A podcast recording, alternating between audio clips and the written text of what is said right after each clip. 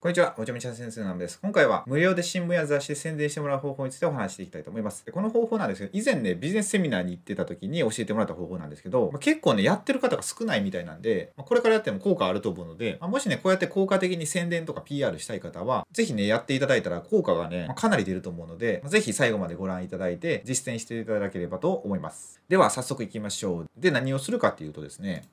もうこれなんですよ。社会的価値があり、しかも自由に乗れるセミナーを開催するってことですね。で、そのセミナーとかじゃなくても、その動画を作るとかでもいいんですよ。だから僕が YouTube で撮るとしたら、結構ね、YouTuber がよくやる体なんですけど、自流に乗るっていうのは、その今、旬なニュースを扱って、その動画を撮るってことですね。そしたらみんな検索するじゃないですか。か再生回数がすごい上がって、まあ、自分のところにいろんな方が来てくれるってことですね。で、そうやって YouTube とかブログとかいろんな風に使えるんですけど、そうじゃなくて、今回はその新聞とか、まあ、雑誌とかそう紙媒体ですねで。そこに限定していくと、じゃあどういうことをしていくかってことですよ。で、これがですね、一応挙げておいたんですけど、まあ、今で言ったらそのコロナ問題で、コロナ問題に対して、まあ、医療のこととかいろんな問題あるじゃないですか。まあ、物流でも飲食とかでもいろんなことが問題になってますよね。そういうことに対して、この自分が持ってるスキルとか知識とかを使ってセミナーをするってことですね。そしたらこれ今自由に乗れるでしょ。で、社会的価値もあるんで、新聞とか雑誌に取り上げられやすいと。で、そのやり方は、まあ、この後でまた説明しますね。で、あと、給付金問題ですね。で、これもまあ言うたらコロナ問題ですよ。コロナに関連した問題で何か価値提供していくってことですね。あと、まあ、少子化とか高齢化とか、まあ、こういうのはまあずっと続いてますよね。えー、片親問題、環境問題、エネルギー問題、年金とか、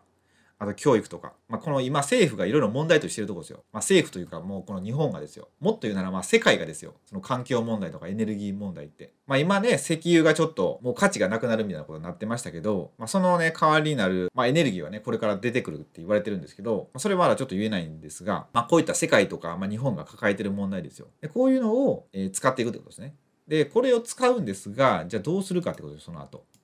これが今メディアに取り上げられやすいテーマですね。あとこのセミナーっていうのは無料でも有料でも OK みたいですね。まあ、無料の方が多分取り上げられやすいですかね。やっぱどちらかというと。こうやって紙とかじゃなくても、まあ、別の方法でそのネットで宣伝する方法もあるんですよ。まあ、自分のセミナーとかを。そういう時ってその無料の方がなんかね宣伝できる媒体って多いんですよね。まあ、それはねまた違う動画で撮ろうと思うんですがそのネットを使った広告ですね。PR っていうのは。だからまあ無料でも有料でもどちらでも OK ってことですね。で、えー、まあこれ無料でもね別にいいんですよ。その自分のなんかビジネスの用語ではリストって言いますけどその名簿作りで関係性を構築していけるのでだからそこで一応関係を築いてしまえば、まあ、次また何かセミナーする時にまあ来ていただけるかもしれないじゃないですか。同じようなテーマでね設定してやるんだったら。そうだから無料で別にしたからって損をすることはないってことですよ。そう。だからこれね、よくやりがちなんですけど、なんか有料でセミナーの会場代とかがあるから、なんか有料にしないと損してしまうとかあるんですけど、まあそうやって目先のお金にとらわれてしまうと、もっとなんか大きいものを取り逃してしまうよみたいなことがあるんで、まあそういったところはね、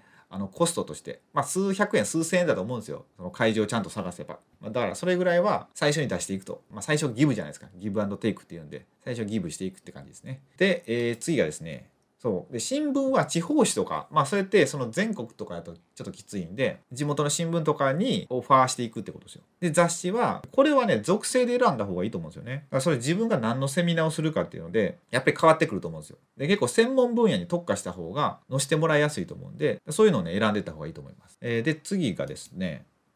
資料をとりあえずまあ自分がどういうことをするのかとあと自分は何者なのかっていうのをまあ伝えないといけないじゃないですか。で、まあ、ファックスがあるんだったらファックスで送ってまあほとんど今 E メールだと思うんですよ。メールで送ってどういった内容のセミナーをしますとかっていうのをまあ、知ってもらうってことですね。まあ、でも E メールだと結構読まれないことが多いんで、まあ、ファックスの方がやっぱこう紙で届いた方が目にするじゃないですか必ず。まあ、必ずと言っていいか分かんないんですけど見てもらえる確率が上がりますよね。だから E メールよりはまあファックスの方がいいんじゃないかって、まあ、僕は思います。はい。で、えっ、ー、とですね。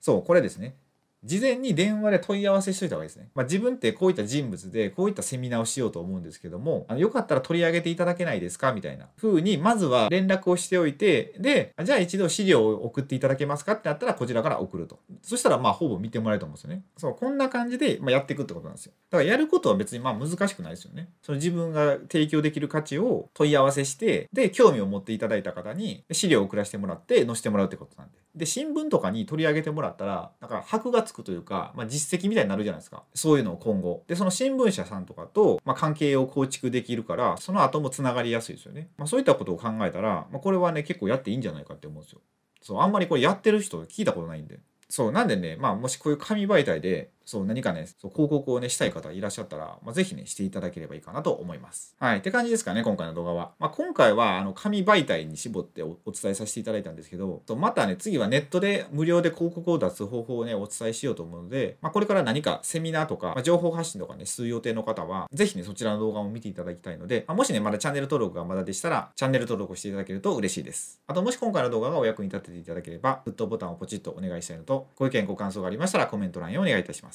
それでは最後までご視聴いただきありがとうございました。